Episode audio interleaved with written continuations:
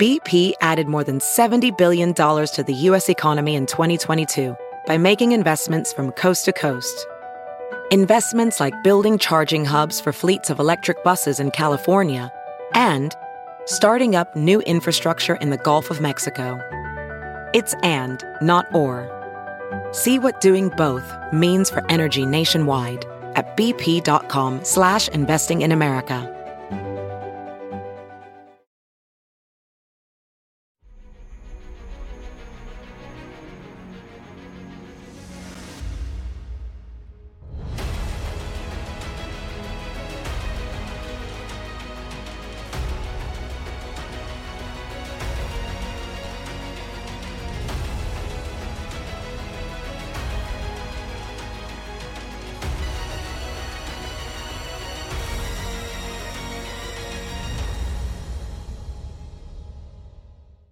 Hi, everyone. Judge Andrew Napolitano here for Judging Freedom.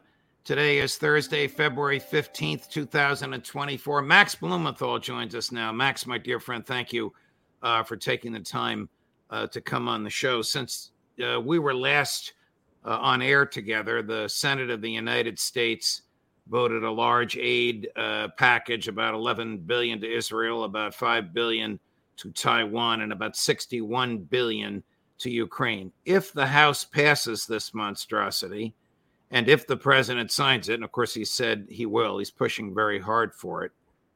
What will Ukraine do with that money? Their army is uh, is depleted. Their government is uh, collapsing. Half of this is going to be equipment that won't even arrive until next year. Look at what Ukraine did just a few hours ago. They used a an MLR, MLRS multiple launch rocket system to attack civilian targets in the Russian border city of Belgorod, killing infants, killing women, attacking buildings that had no military value at all with uh, Czech-made rockets, NATO rockets. And uh, this is what they've been doing. They attacked a Christmas festival in Belgorod this December, right. killed dozens. Right. Uh, so basically, they're waging a kind of terror war along with the war of sabotage in lieu of the actual uh, counteroffensive that they're incapable of doing. And as this is happening, they're losing Avdiivka. Uh, the body count for Ukrainians is outpacing those of Russians by like six or seven to one. So what we're looking at, as long as the U.S. continues to arm Ukraine, is just you know sabotage, terror, attacks on any civilians they can hit with whatever longer range weapons the U.S. provides it. But the NATO weapons that we kept hearing about, uh, you know, a year ago, even six months ago, that were going to turn the tide of battle, they've they've failed, along with the NATO tactics. And now we've seen the chief of staff, the Ukrainian army, be dismissed uh, in favor of someone, ironically, Syrskyi, who has been criticized by the Ukrainian general staff and by the officer corps because he's considered too Soviet. So, you know, consider the irony there.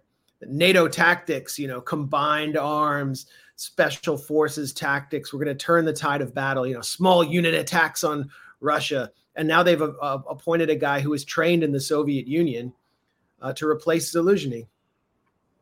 You know, um, I was going to ask you if these attacks on Russia are due to General uh. Um, Colonel Macgregor tells me that Syrskyi's family is Russian and living in Russia.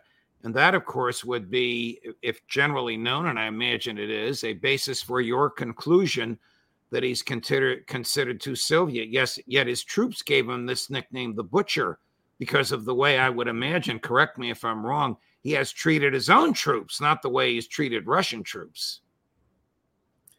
Well, that's because of his performance in Bakhmut, which I'm sure Colonel Macgregor addressed.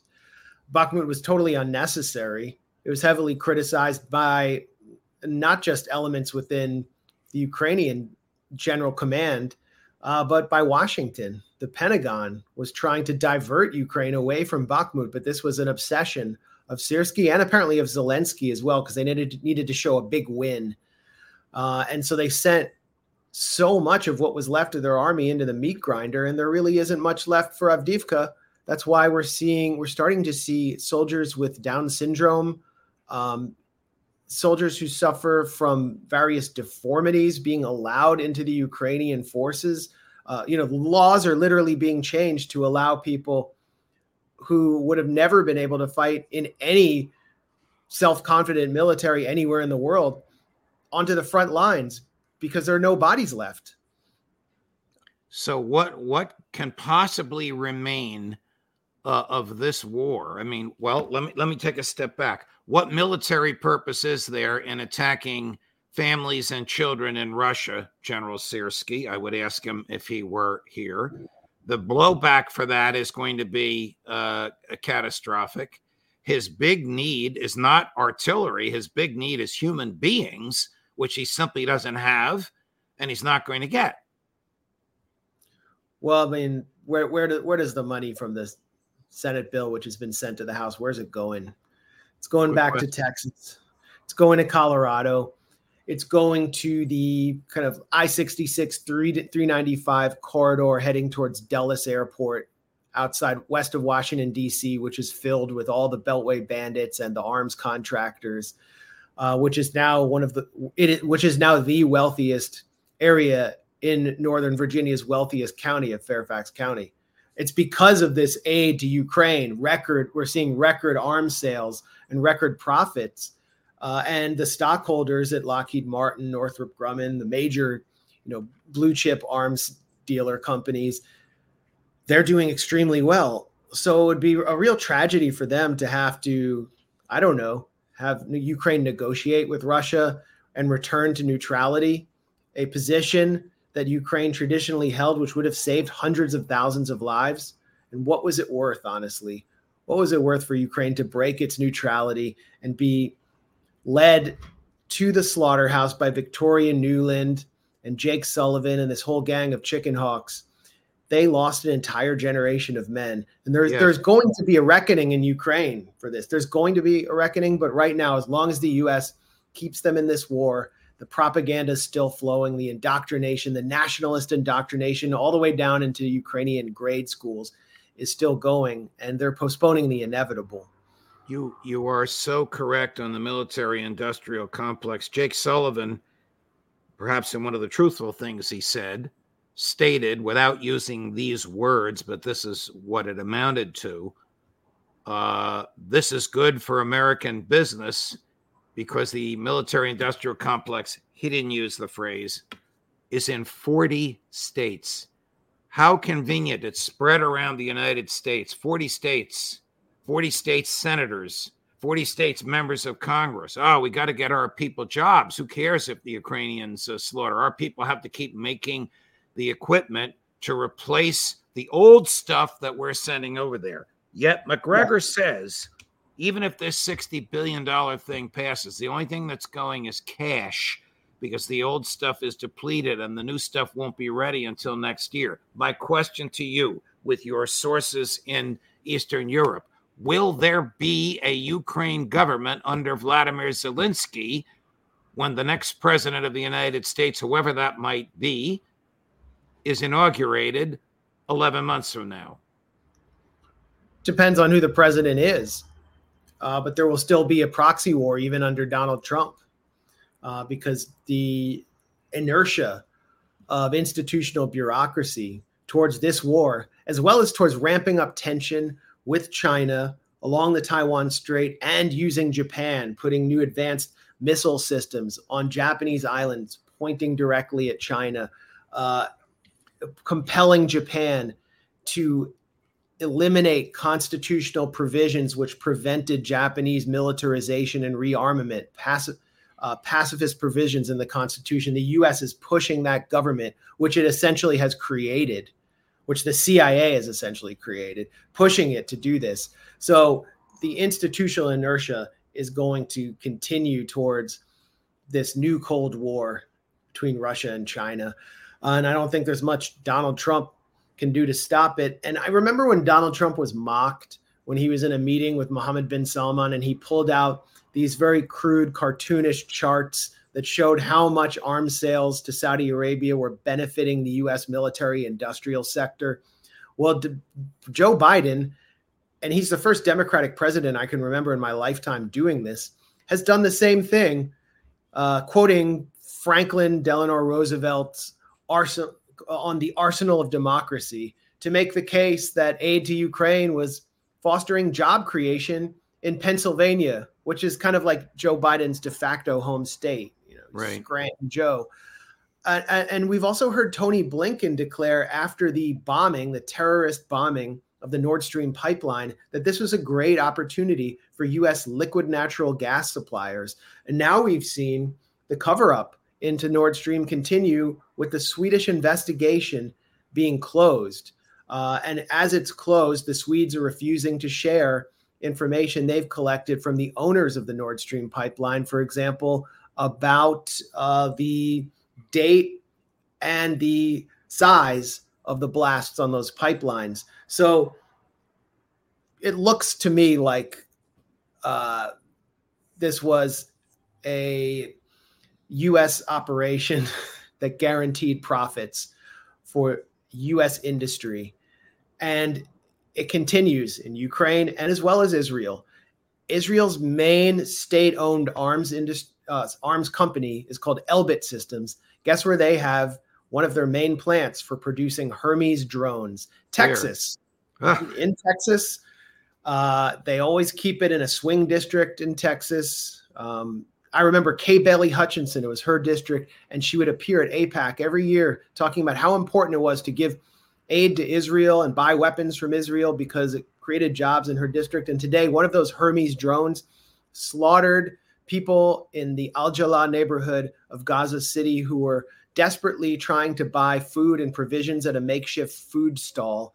Uh, the video is horrific. Body parts are splattered all over the ground, and Biden is pushing hard to make sure that the streets continue to flow with blood and that we create jobs down in Texas at the old Elbit plant. I've been asking this question uh, of of our guest Max. Has AIPAC corrupted the American Congress? Welding instructor Alex DeClaire knows VR training platforms like Forge FX help students master their skills. There's a big learning curve with welding. Virtual reality simulates that exact muscle memory that they need. Learn more at meta.com slash metaverse impact. As you write your life story, you're far from finished. Are you looking to close the book on your job? Maybe turn a page in your career? Be continued at the Georgetown University School of Continuing Studies. Our professional master's degrees and certificates are designed to meet you where you are and take you where you want to go. At Georgetown SCS, the learning never stops, and neither do you. Write your next chapter. Be continued at scs.georgetown.edu slash podcast. Uh, I mean, where are the red lines? Why are there no red lines on this unprecedented slaughter we're seeing in Israel? Where you have Chris Van Hollen, the senator from Maryland, right, openly stating that Israel's committed war crimes, and then he goes and votes for the aid package. I think only three Democrats, or two Democrats, Jeff Merkley and Bernie Sanders, voted against it. Elizabeth Warren said, We must not allow Israel to go into Rafah, Rafah being the southern city in the Gaza Strip, where 1.5 million people from Gaza, over 75% of the population, are sheltering. Elizabeth Warren voted for the aid package. It's like, mm. you must not go and commit a mass shooting at this parade, but here's the AK 40, here's the Bushmaster rifle. That's what they're doing. Why are they doing it? Because of AIPAC. It's just a simple reason. It's a very simple reason and it's not just you know it, that AIPAC is guaranteeing votes on aid packages. I mean, they're working at every level to even engineer the personnel who get appointed to leadership positions. Hakeem Jeffries, for example. How did Hakeem Jeffries get in the position that he was in? When he was running in New York, he was running against someone named Charles Barron for his congressional seat. And Charles Barron was actually a great supporter of Palestinian liberation, someone who comes from the Black liberation tradition in US politics and the civil rights tradition, who's right. actually beloved in New York because uh, he had fought the developers and fought gentrification. And to get Hakeem Jeffries elected, AIPAC got all of its local lawmakers to hold a rally for Hakeem Jeffries, declaring Charles Barron to be an anti Semite, including the old mayor of New York, Ed Koch. And Barron was defeated with tons of money, and Hakeem Jeffries goes all the way to the leadership position and plays this historic role as the first black minority leader of the Democratic Party to be a complete stooge for apartheid Israel. So it doesn't matter who uh, who which party runs the House. You have Hakeem Jeffries uh, as the uh, AIPAC acolyte, and you have Mike, Mike Johnson, Johnson, as the Christian nationalist, also an AIPAC uh, acolyte. That's why yeah, I yeah. because AIPAC corrupted the Congress, not by but by bribing it, by saying, you know, do what we want, or we'll primary you, we'll vote against you, and you do what we want. There's all the money in the world to get you reelected. I mean, the difference is always rhetorical on on Israel between the Democrats. The Democrats they do these hand wringing displays where they complain about Netanyahu being this horrible figure and oh the slaughter of children is painful. One death is too many. That's what the state department always says. But they ultimately do the same exact thing whether it's tony blinken as secretary of state who's wringing his hands he'll go meet with mahmoud abbas. He'll declare that unrwa the is an important the UN aid agency taking care of Gaza's refugees is an important agency. But then at the end of the day he'll defund the agency when Israel tells him to he'll give Israel all the weapon sales it wants and circumvent Congress. And you look at his predecessor Mike Pompeo he was just in Israel literally dancing with Jewish nationalist reservists uh, who had just come back from the Gaza slaughter. So the difference is Pompeo dances Blinken wrings their hands but they both deliver the same amount of oil for Israel's apartheid machine. How uh, how awful of Pompeo! I don't know what he gains from that. Maybe he wants to uh, run for president in 2028, and he thinks this will help him with the uh, with the AIPAC crowds. The former director of the CIA, who boasted about lying, stealing, and killing, and the former uh, Secretary of State of the United States uh, under Donald Trump. Since uh, you and I spoke last uh, things have really, I think, gotten even worse. Just three uh, little anecdotes. I know you're familiar uh, with all of them. Uh, we have seen videos of a, a, Palestinian male in his underwear strapped to a chair and being tortured by an IDF person while Israeli civilians were permitted to watch in video.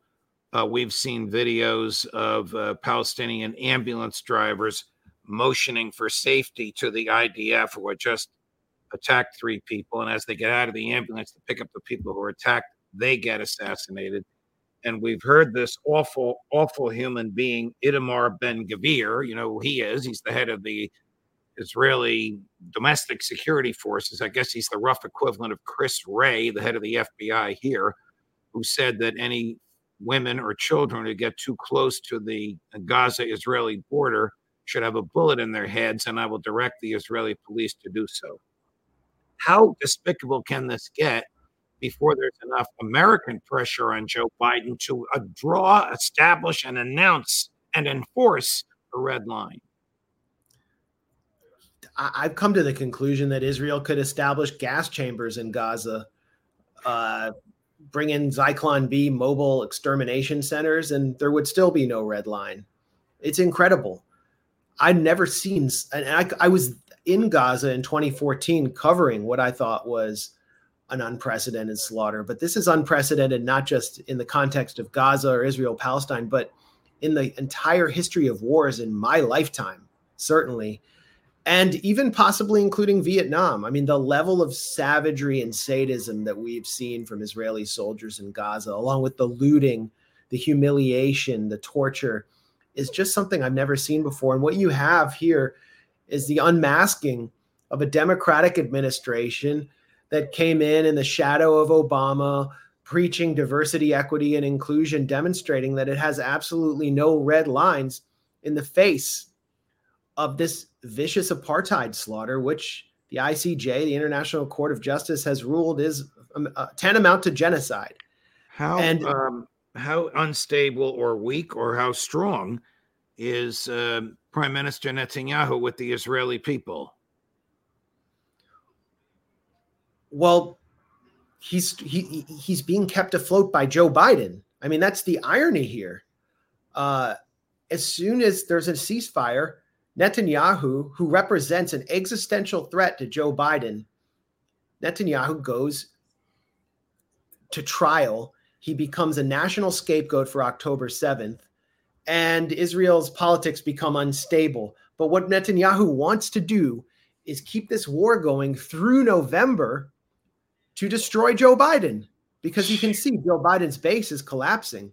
And and here's here's the the crazy part of this that I think a lot of people who are protesting in the streets or watching this and are outraged who have voted for the Democrats in the past don't understand is Joe Biden's top donor, his top individual donor is the same top donor to Barack Obama and to Bill Clinton. His name is Haim Saban. He's a Hollywood billionaire mogul who sells trash film to the like to the third world that can't get licensed in the US. He made like the Mighty Morphin Power Rangers was his big fortune. He produces nothing of value. He says, I'm a one issue guy and my issue is Israel. He helped set up a parallel lobby to the to AIPAC, which is even more extreme than AIPAC, called the Israel Action Committee, IAC. And his partner for setting that up was the top donor to Donald Trump, who funded Benjamin Netanyahu's entire career Sheldon Adelson, mm. whose hmm. late wife now continues his fortune, just did an odd event with RFK Jr. But these people are running the show. Biden is accountable to donors like that or to Seth Klarman, another top donor who owns the Times of Israel and is also a single issue guy whose issue is Israel. Biden only cares at this point about the donor class. And so we're seeing, yes, Biden, he's weak in the face of Netanyahu, but Biden, he thinks he's showing strength by helping to show his top donors that he'll hold out in the face of this Gaza cost in order to keep the donations rolling in so he can defeat Trump. But behind it all, he's feeding at the trough of the same donor class that also funded Netanyahu and which will fund Trump. So the rest of us are just kind of like collateral. We're just spectators here in all of this. Do you uh, uh, think that state actors will get involved Turkey, Jordan, um, uh, Lebanon, Egypt to resist uh, to resist the slaughter in uh, in Gaza. Uh, Prime Minister uh, Erdogan and President El Sisi met for two days. They had very strong language afterwards. I don't know if they're going to do anything but uh, see, Al Sisi's facing a Mexico, crisis right? on Al Sisi's facing a crisis on his border if a million three hundred thousand people from Rafah decide to go south. Yes, you're you're, you're referring to the president of Mexico, right? Right. um. Okay. Well, we can section out these. Mexico City or was it Cairo? Right. Turkey and Jordan, they're like the coalition of the the talking the, the, the empty talk. I, am sure there's a more clever name for them. Biden just met with King Abdullah. Abdullah gave a strong speech, laid out the numbers of those slaughtered in Gaza, demanded a ceasefire with Biden kind of twiddling his thumbs behind him and staring off into space. But Jordan, more than Turkey, but like Turkey, is under too much Western pressure to be able to do anything of substance.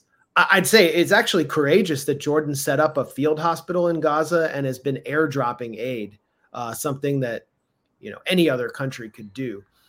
But that's about the most they can do. The U.S. can bring their economy to the ground in a matter of hours. Their whole economy is basically dependent on Western aid.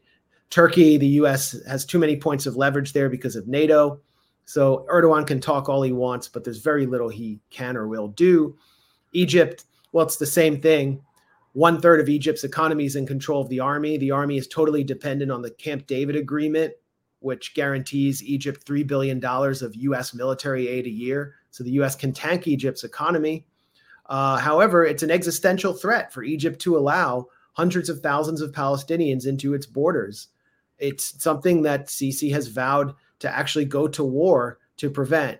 And so right now, Sisi is holding the line on preventing Israel from bring, bringing its troops into the Philadelphia corridor south right. of Rafah, which will allow it to kind of create a pincher effect around the refugees there and deepen the uh, humanitarian crisis. But at the same time, there are NGOs like the Sinai Foundation, which are beginning to set up the infrastructure for welcoming refugees into the Sinai, which will, which is which is the final solution for Netanyahu and his fascist coalition. The final solution is to push Gaza into Egypt. And then you have Lebanon, which you mentioned Lebanon. Well, Lebanon's the only one of the only countries actually doing something. Hezbollah right. is intervening right now to try to pressure Israel into a real ceasefire through military action in the north. It's attacking Kiryat Shmona, uh, the Israeli city, right now in retaliation because Israel slaughtered 10 civilians in southern Lebanon, including no shortage of children and infants. So most of the Arab world is basically co opted and bought off. Uh, and Lebanon and Yemen are the only countries that enjoy any independence because of the movements that participate in the politics. Are the um, is the Israeli public turned off by monsters like Ben Gvir when he says things like "put a bullet in the head of women and children who come too close to the border fence"? Well, yeah, I mean, there's a portion of the Israeli public that is disgusted by him. I mean, the the the, the funny thing about Ben Gvir and Smotrich is they only control about four seats. They control a tiny slice of the Israeli public, which happens to be very influential, very well mobilized. But Netanyahu's coalition is so narrow that if he dismisses them, then his coalition collapses. So what the Biden administration is talking about doing, they're kind of leaking the the possibility of doing this or floating it, is sanctioning Ben Gvir and Smotrich.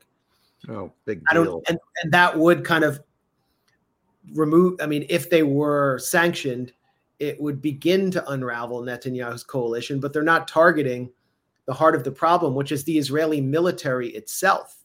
If you sanction the Israeli military, this whole thing will come, the, a ceasefire will arrive yesterday.